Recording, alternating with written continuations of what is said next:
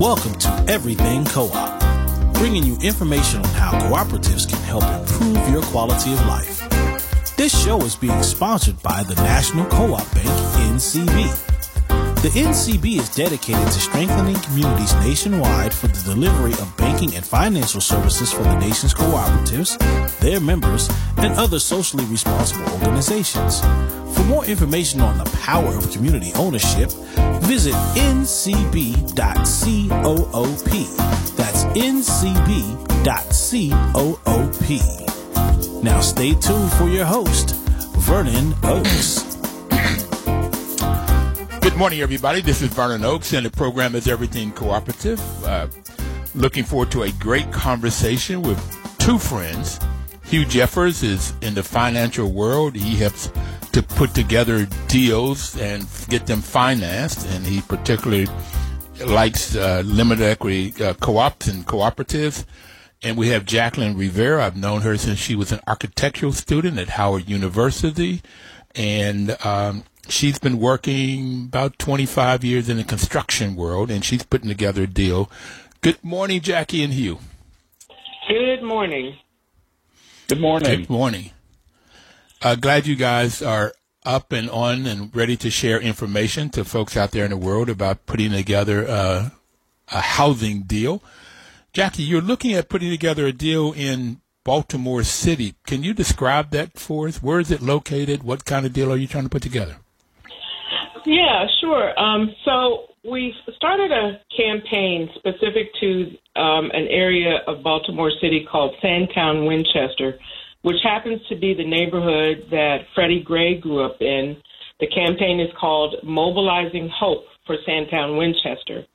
And our organization, Hope Housing, is collaborating with um, Charles Johnson Park Community Development Corporation, in which we're providing financial assistance, developing feasibility studies, uh, master planning, design and construction management for renovating these older, decaying buildings. Uh, and also for helping to develop uh, new construction projects in the Sandtown Winchester area. And this initiative is divided into four phases with the goal to produce housing and program facilities for veterans, children aging out of foster care, homeless families. Uh, we have a program called Men of Valuable Action, which is a program for connecting men who are estranged from their children. There's a facility called Lorman Street Hub, which is a residence for men who are recently released from prison, and the Charles Johnson Park Outdoor Green Space.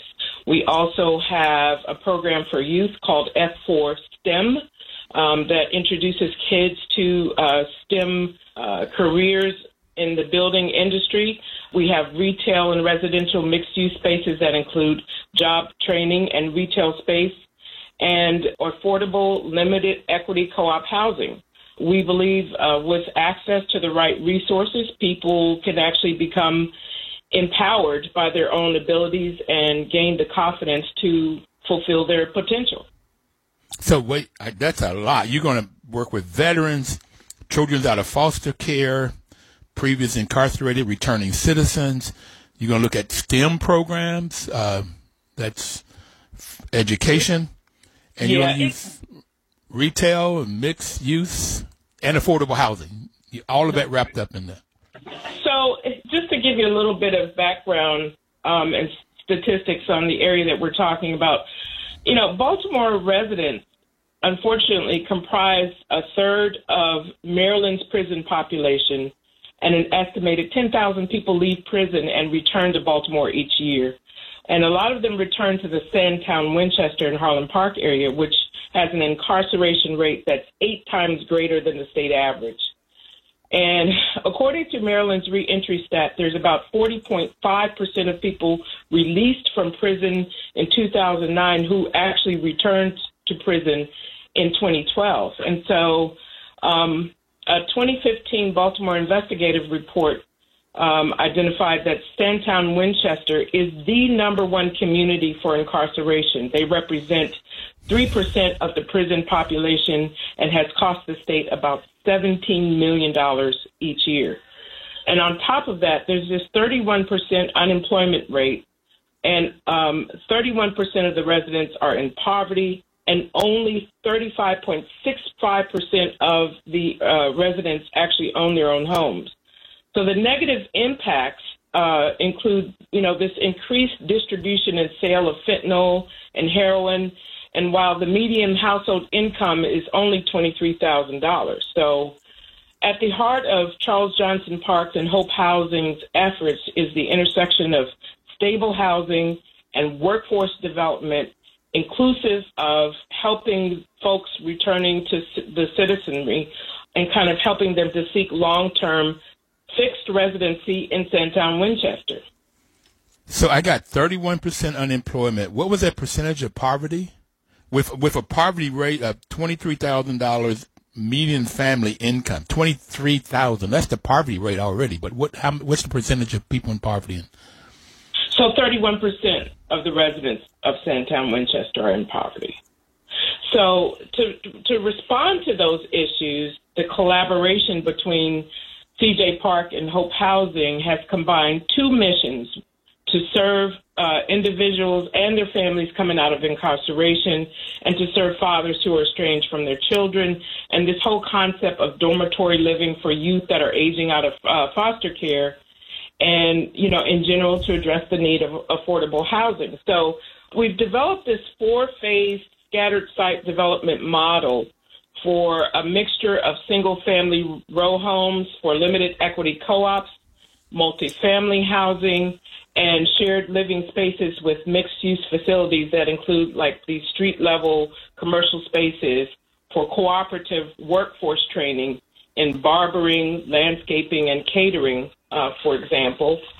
And the Mobilizing Hope project is divided, like I said, into four phases, with the first one consisting of the purchase of a bundle of 18 contiguous vacant city owned parcels uh, through what is called the Vacant to Values program through DHCD of Baltimore City. So phase one um, at a purchase low purchase price of five hundred dollars. In that, we'd like to we're actually creating uh, green space at the center of the community with a total budget of about sixty thousand dollars. And then phase two consists of the renovation of what we're calling Lorman House Hub, which is an eight single occupancy single occupancy rooms in a large row house with shared kitchen space, common areas, and a basement uh, for admin offices and workforce training with a budget of about $450,000. Phase three consists of new construction of the MBF Center, which is a 4,500 square foot commercial space for the Michael uh, Bennett Family Center. And on the same parcel, we'll build dormitories for youth aging out of foster care with workforce development businesses for hands on training at the street level. And then new construction on a bundle of contiguous parcels for a total of nine city owned and one privately owned property. So we're talking in phase three, a total of eight units for the youth programs, in housed in 5,000 square foot for the MBF Center. So that budget is looking about 1.2 billion dollars.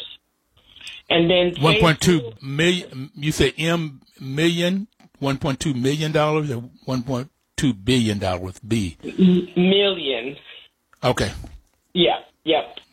And then phase four consists of the purchase of 26 contiguous owned parcels on both sides of an in existing street called Bruce Street for the development of single family row homes uh, forming li- limited equity co-ops with a set aside unit designed to accommodate single disabled veterans, veterans with families, and single non-veteran single residents. So we have found that um, co-op living is a better alternative over rental properties because co-ops are longer lasting and they foster a sense of community. So phase four budget is running around $5.8 million. So we're working on phase four with a Baltimore-based company called Blueprint Robotics that works from this huge warehouse on Broening Highway here in Baltimore, in which um, they develop housing, both single and multifamily manufactured housing, using cutting edge 3D printing technology and robots to precisely cut and assemble all of the units into panels and all the building components in their controlled laboratory environment. So that includes Jackie. Mm-hmm. Jackie, let me let me cut you off here a minute because I got a lot of information you've given us, and okay. so for this conversation, we want to talk about the 26 contiguous units uh, with Hugh. And okay. I, I, I heard you say there were 26 units. I heard you say what it was for, and you said there's a budget of 5.8. Right. But that is just the construction cost, and that's one phase of the construction cost. What's the total cost of that project of those 26 units that would need financing? So the the, the 5.8 represents the the entire cost of uh, the purchase of the Blueprints Robotics, you know, components and the build out. So it's both. Okay, but then there's you've, we you've got to buy the property. You've got soft costs. You've got other costs. I think when we talked before, you told me the total was seven million dollars for all of that. Well, I, I said seven million dollars was a total across all phases one through four. The five uh, million, five point eight million dollar budget is just for the blueprint robotics aspect of phase four.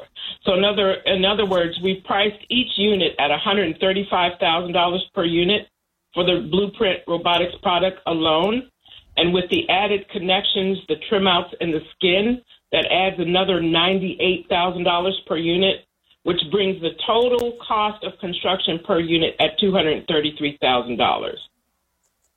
Okay, and uh, you have to add to that soft costs, um, the costs of your architects and management of it, construction management, uh, developers' costs, and all of those costs on top of that.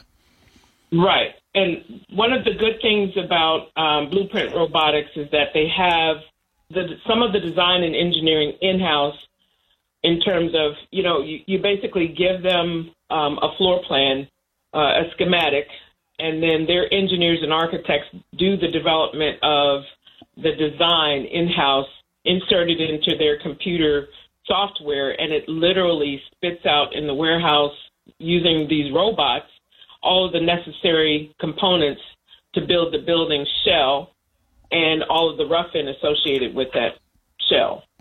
Okay.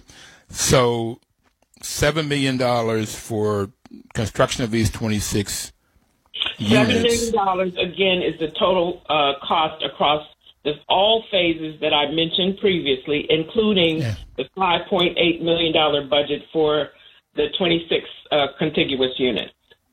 Okay, and approximately another million dollars in soft costs. Is that yes? So that a total budget that we want to talk to Hugh about is eight million dollars in financing eight million dollars to end up with these 26 units in in Sandtown. That's right. Okay, fantastic. So we've got you've got a tremendous plan, uh, Hope Housing and Charles Johnson Development Foundation, uh, a tremendous plan of what all can be done in Sandtown. And one of the things that struck out to me was this it's costing the state $17 million to incarcerate these folks every year. And if we mm-hmm. can get the state to take some of that money and help develop permanent housing and jobs, and then folks would have a better life and hope. And that's what you're calling this this project. Yes. Mobilizing hope. Hugh, uh, we only have a minute to go before we take our first break. Uh, what's the first step that one has to do in coming to you with an $8 million project for getting 26 contiguous units and they're going to be limited equity? Uh, well, I mean, it's going to take a little more than a minute to go through what the first step is, but uh, okay, you know, the first step the first step is to pick up the phone or send me an email you know, I sort of wear two hats as it relates to new developments. One is the NAHC hat, the National Association of Housing Cooperative hat, and the other one is the financing piece of it. And, you know, when we come back from break, I will uh, certainly go through sort of the, the most important parts of that process and, you know, tell you exactly what we would need to really evaluate the project. Okay, so we're going to take our first break. and we'll be right back.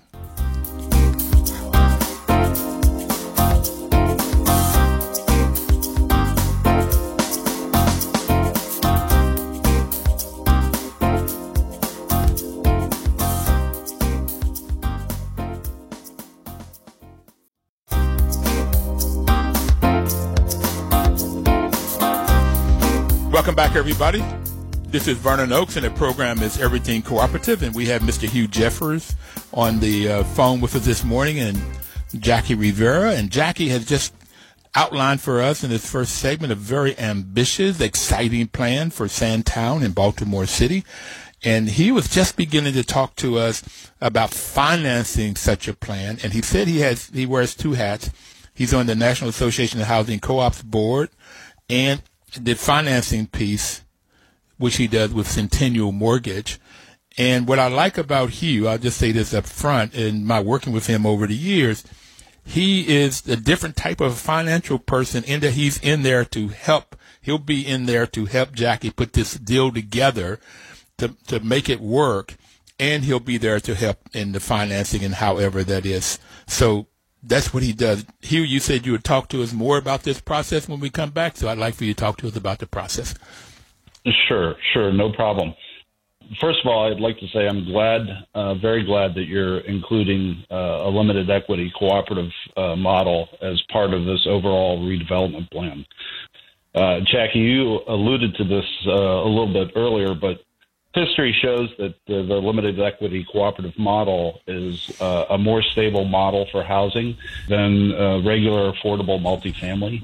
Most of the limited equity cooperatives that were created back in the heyday of HUD financing uh, cooperative housing back in the 60s and 70s still exist today. And most of the affordable housing projects have gone through some sort of uh, regular multifamily projects have gone through some sort of transition it's not unusual to find a, a, a member of a limited equity co-op being a resident for 40 plus years, and uh, many of the co-ops that were built back then have residents that are have been there since the uh, beginning.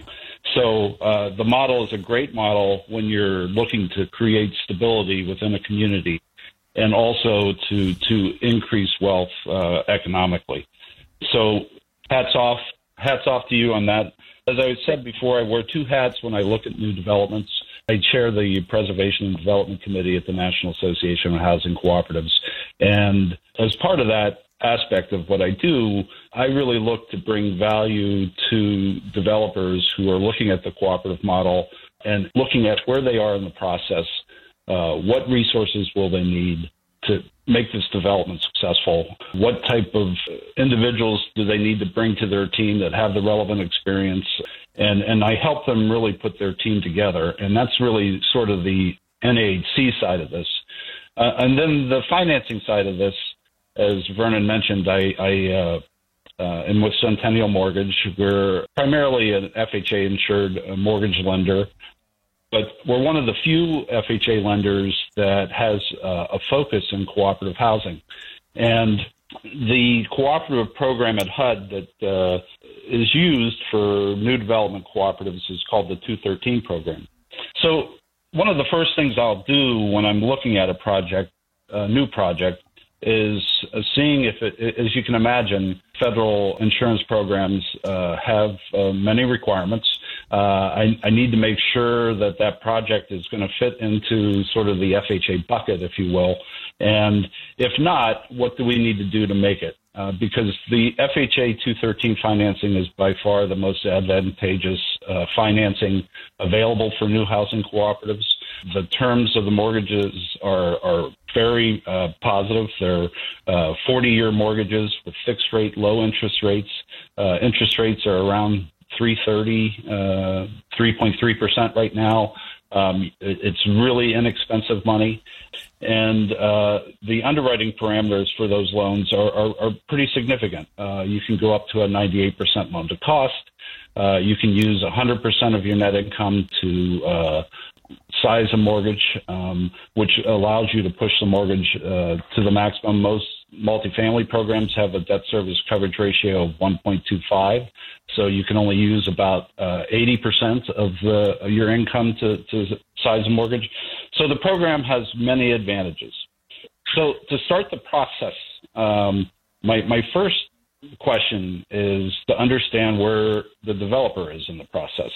Are you at the idea stage? Are you further along? Do you have site control? Do you have a preliminary plan?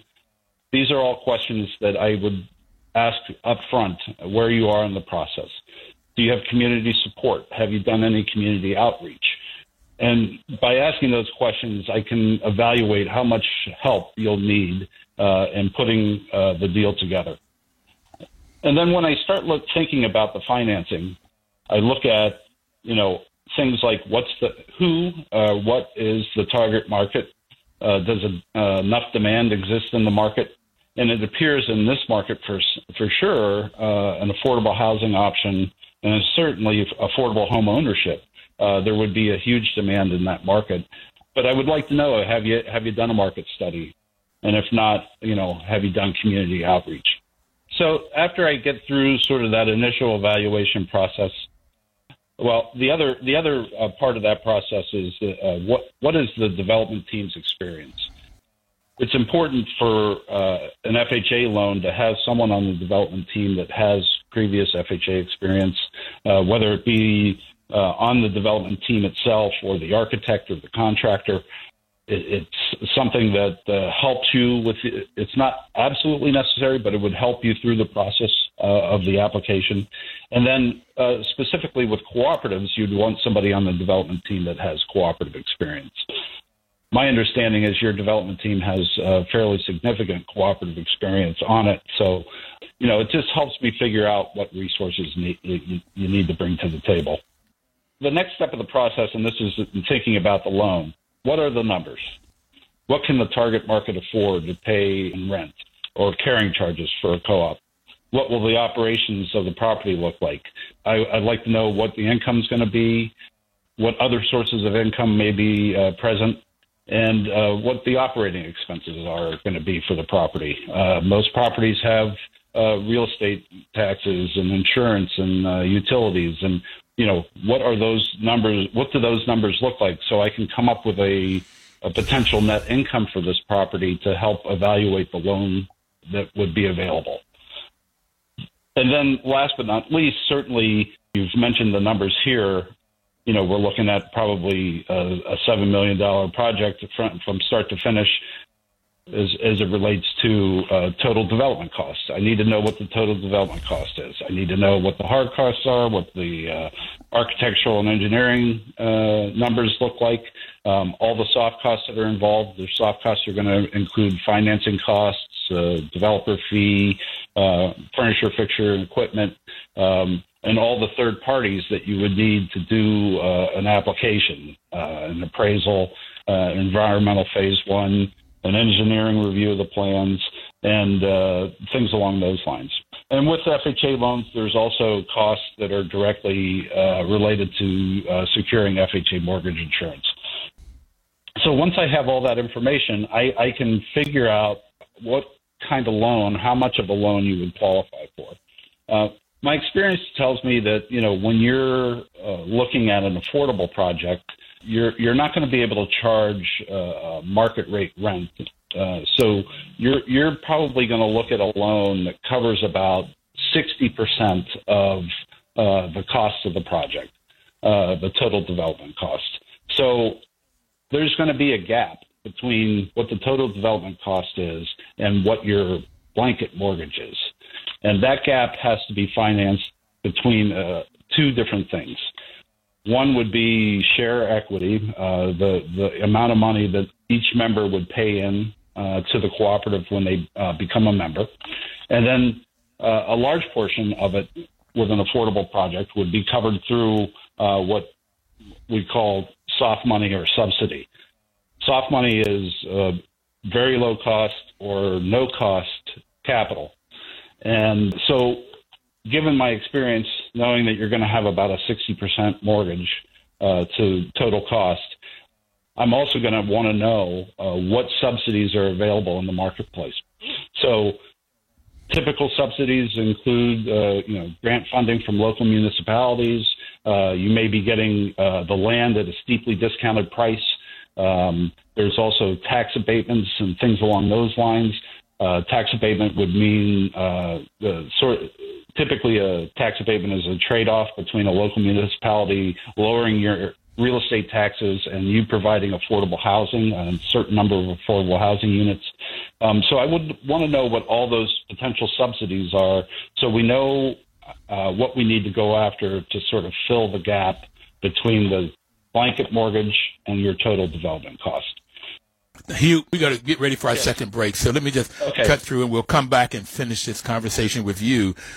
So what we've gotten so far in the first segment from Jackie was a description of a very ambitious, exciting plan for Sandtown.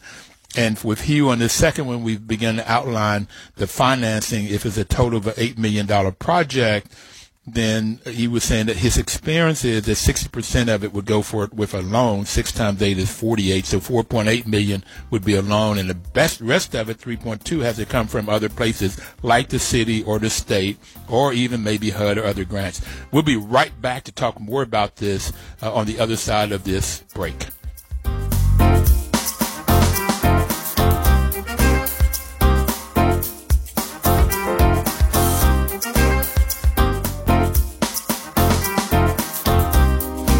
Back, everybody. This is Vernon Oakes, and we're talking about uh, creating a property in Baltimore, Maryland, and Sandtown.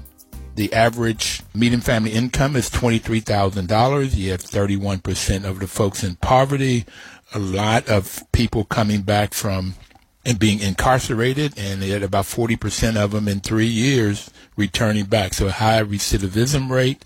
There's no hope. There's no jobs. Uh, tremendous unemployment in Sandtown. And Jackie Rivera has explained to me this uh, very uh, ambitious, exciting project for the people at Sandtown with Hope Housing and the Charles Johnson Foundation, uh, Development Foundation. So he was just talking to us about uh, what are the things that he looks for and he has two hats that he's talked about. And here I want to tell you, I used to be on the Development and Preservation Committee at the National Association of Housing Co-ops, and I always like to give a shout out to my two mentors and heroes, and that was Roger Willcox and Herb Fisher. They were two older gentlemen back in the day. Unfortunately, Roger passed a couple years ago at 97 years old, and he uh, has probably turned 90 or somewhere in that now. He's still with us and still active. And they used to sit me down. I used to literally sit down at their knee and learn about co-ops, in particular housing co-ops. So I'm glad you're chairing that committee and uh, you're doing, as you described, what we were doing then and seeing how we can get more developers to create co-ops, market rate, and limited equity co-ops for all of the reasons you and Jackie have already talked about. So we, we said that there's a $8 million project to create these 26 brownstones. Could be condominiums, but it, they're going to be cooperatives. And at $8 million, your experience is that about 60% of that uh, could be financed because we're trying to knock the, the people in the area, because of their low income, they could not afford to pay market rate, so we got to find a way. And so looking at 60% financing through a HUD 213 program and uh, the other 40% through the state, through the city, perhaps from HUD, perhaps from grants. Uh, there's people like LISC and other people out there that help these kinds of projects. So that would be the, the trying to figure out how to raise this $3.2 million. And Hugh, I've heard that that uh, layers of financing could be as high as looking for financing from seven different people. Is that your experience? You have projects that have had, you know, 10 layers of financing, but typically, you know, to create an affordable project, you you have you have three to seven layers of uh, of uh, soft money financing in a project uh, to bring the overall cost of the project into line, so that uh, the member residents can afford uh, to pay what the rent would go to support the blanket debt on the mortgage or the blanket debt on the property. Yes. Um, so I want to ask Jackie now. I want to go all the way back to some of the things that you say you look for. And Jackie, do you uh, just quick? Do you have site control over the property yet? We have uh, site control over one of the parcels right now. The 26 units. We just want to focus on the 26 units. Do you have site control over those 26 units now? That phase Not as yet. four. That's Okay. not as yet. And how would you get site control? I know pay for it, but yeah. So, yeah, there's a, a, a bit of an application process because the properties are currently owned. The parcels are owned by the city of Baltimore. They've been as uh, so. So, if you can imagine that at some point there were 26 homes located on 26 different parcels that have now been assembled into one parcel by uh, the mayor's office, and so they offer up uh, those that one parcel at a low price, um, but there's a rather lengthy application that requires a lot of attachments that we have to assemble as we make an application for the purchase. and so you mentioned vacant to values. Is that the program that you're talking about? Absolutely. The, the program through the Department of Housing and Community Development in Baltimore is called Vacants to Value. So the city has typically had uh, a rather large inventory of decaying properties, and so they put in place the Vacants to Value programs. Uh, program to make um, the, these uh, parcels and properties available for purchase by private owners and developers. So uh, that's what we're facing. Can Can I ask a question, Jackie? Just uh, curiously, does the program is it a competitive program? So are there other applicants for the same parcel, or is it just one Uh, one group going after this? It's it's not typically um, competitive because there's so much out there that if you identify a site, it's likely that if you know you put together a package and it gets approved, you get it. And is the land then granted to the applicant, or is it given at a discounted price? How does that work?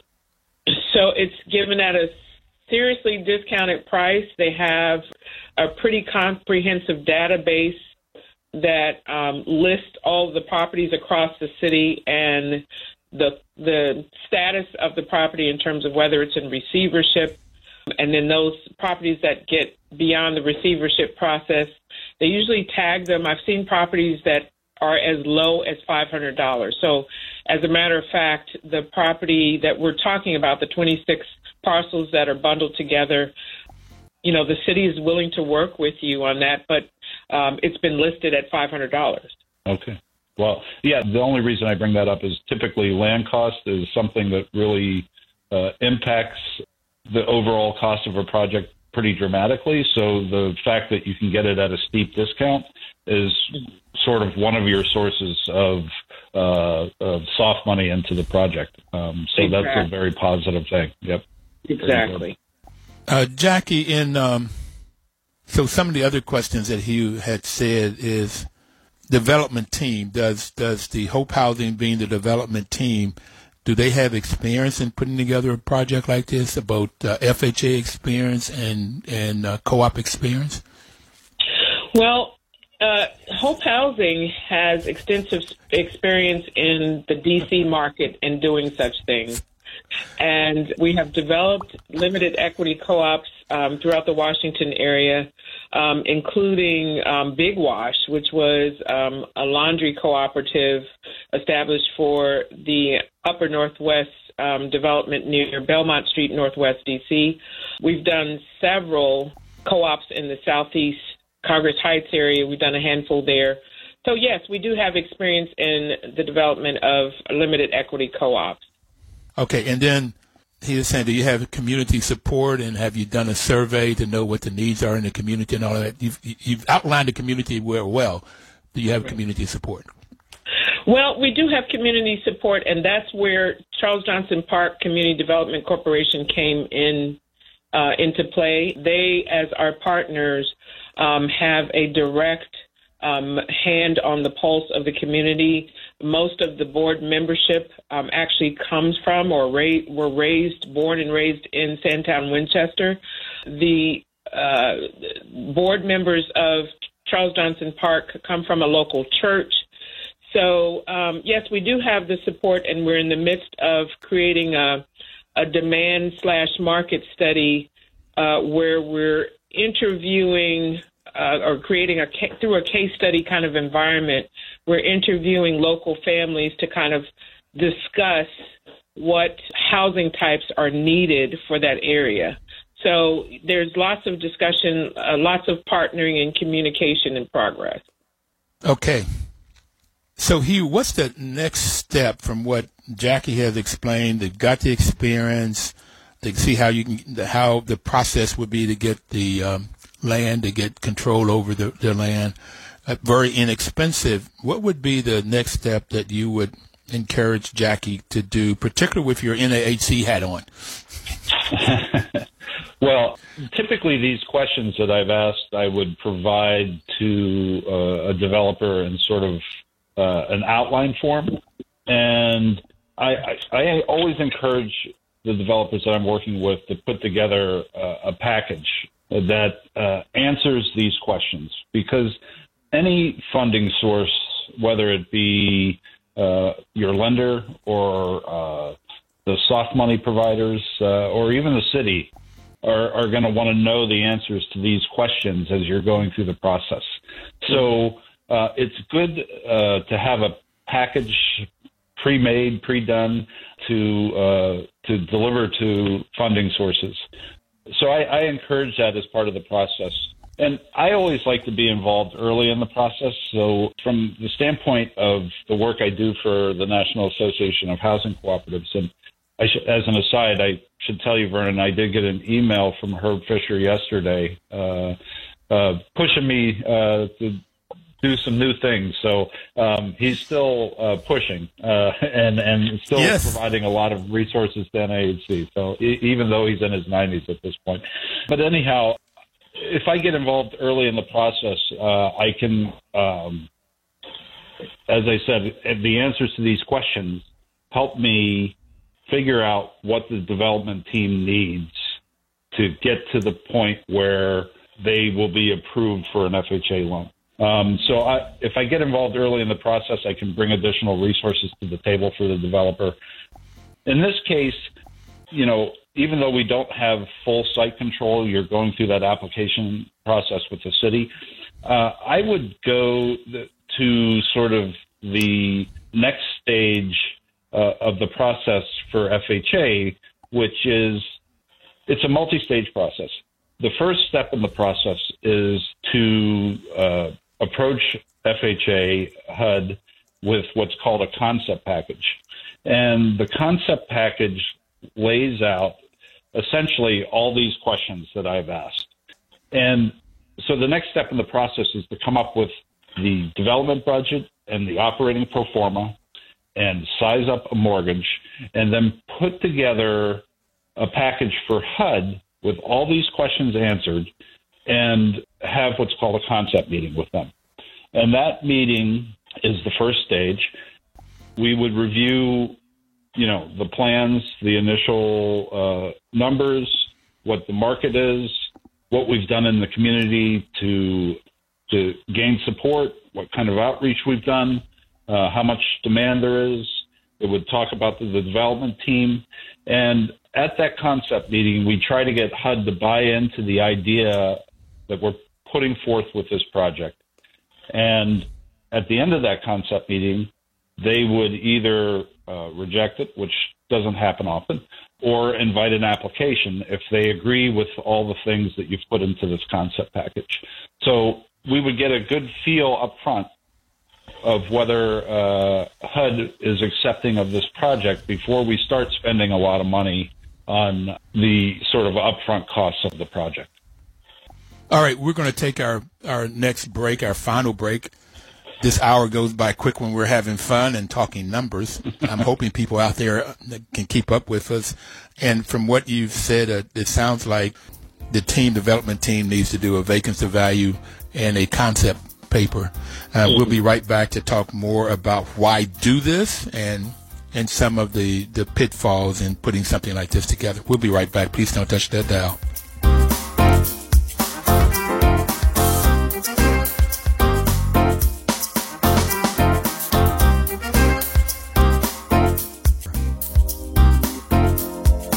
Information is power. That's why WOL has made a great partner for the seven plus years we've been on air. But you know, the National Co-op Bank, and Hugh, when you were on the program last, you said you used to work for National Cooperative Bank. They have sponsored this program both financially and they've been our biggest cheerleaders and told us about the folks that could be on the program over these seven plus years. Uh, and National Co-op Bank's mission is to support and be an advocate for America's cooperatives and their members, especially in low income communities, by providing innovative financial and related services. And as Jackie explained earlier, this Sandtown, Winchester area of Baltimore is definitely low income with a uh, median family income of $23,000. $23,000 is in the poverty area, the, what the U.S. calls people in poverty that makes that money. So if that's the median, there's a lot of people that make less than that $23,000. And there's a lot of vacant property in this area.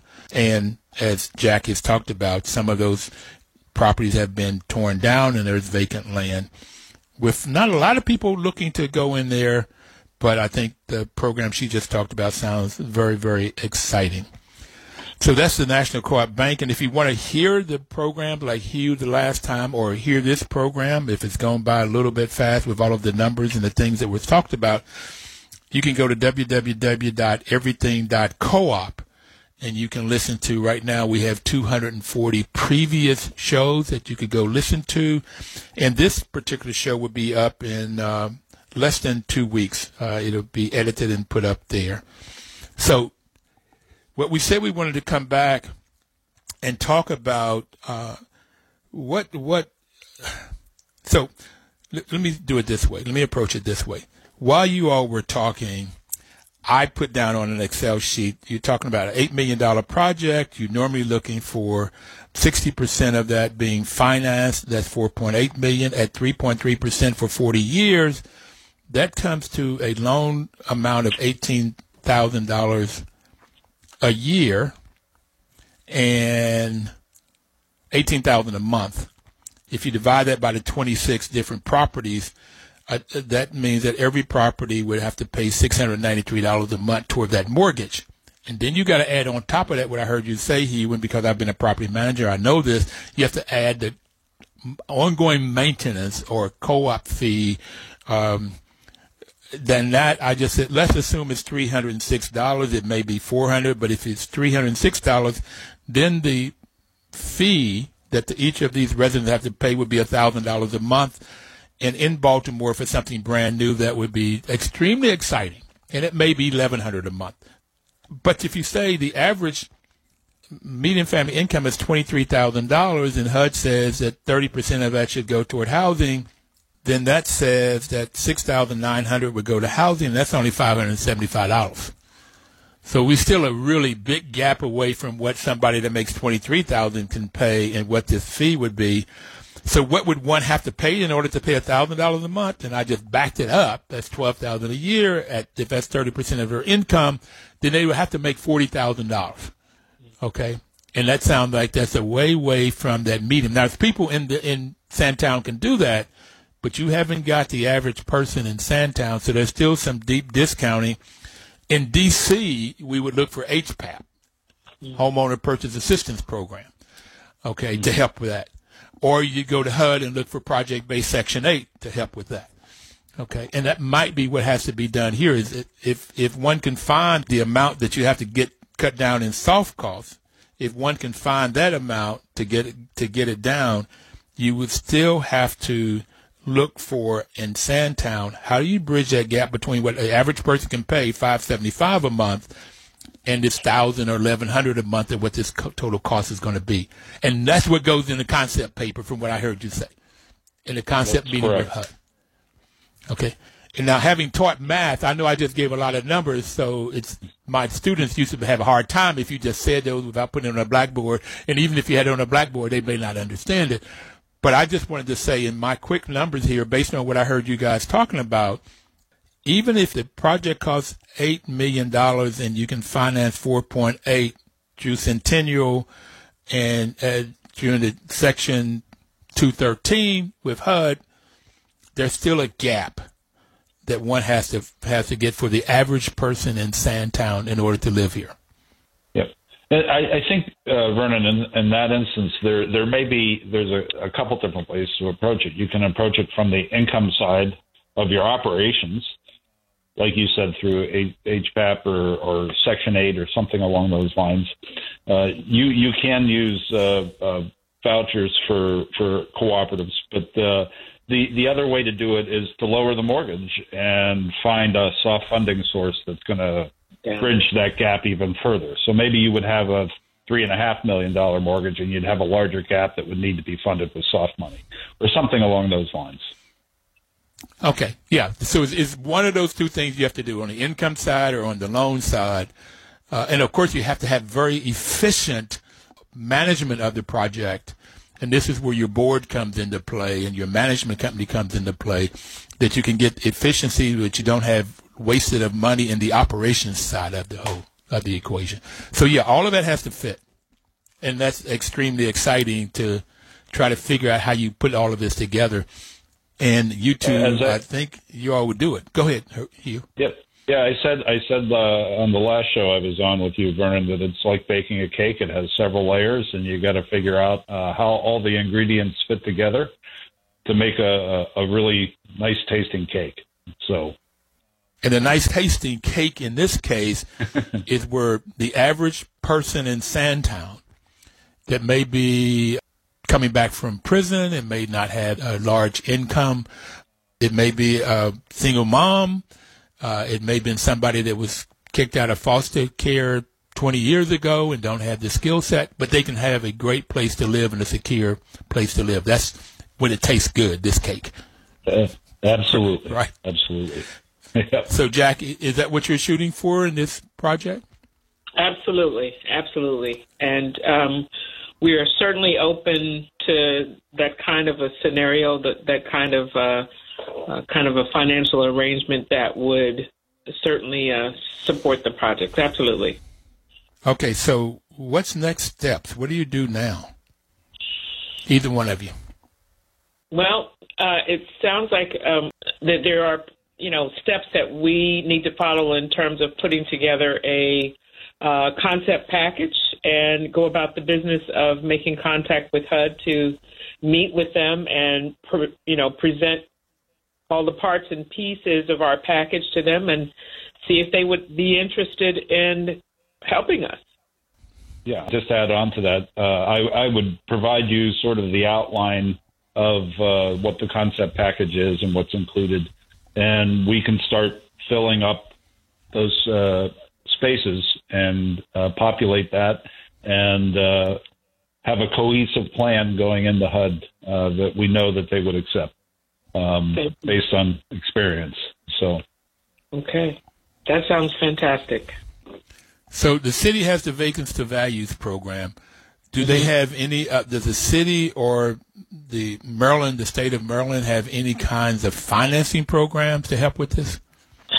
there is a program through the uh, Vacants to Value program in DHCD called the Community Catalyst Grant, um, and they offer that as an, an incentive for um, experienced developers to get involved with helping bring uh, the, the properties that they have in their inventory online. And so uh, th- there are some some developer incentives that uh, DHCD offers. Does the state offer anything? You know, we had, excuse me, our last meeting with Department of Housing and Community Development. Uh, they did bring on a state representative that also had a listing of uh, state programs that um, they encouraged us to tap into. And I unfortunately don't have that list in front of me, but there were at least two programs that, uh, you know, that we were apprised of during that meeting. Okay, we only have a minute and a half left. What message would you like to leave people with? Hugh, could you start off? What do you like? Sure. I, I, I think this is this was a great show. Um, this is sort of how every project I work on starts. It starts with a conversation and going through the details that we need to figure out. So I found this really helpful in learning more about the Sandtown project, and I think that we can come up with a plan to move this forward. Um, so it was really exciting, and uh, I'm glad I could uh, participate. Jackie? Well, I have to say that I'm truly thankful for being asked to uh, be a part of this discussion and, and learning about, you know, what HUD has to offer in terms of supporting projects like this. And I, I am truly grateful for this, and I'm thankful for your time. And I just want to say that we really believe with the with the access to the right resources, people can really become empowered by their own strength and their own abilities. So um, this is fantastic, and I certainly thank you. Thank you guys very much for being on. Uh, everybody out there, I really would ask that you go to everything.coop.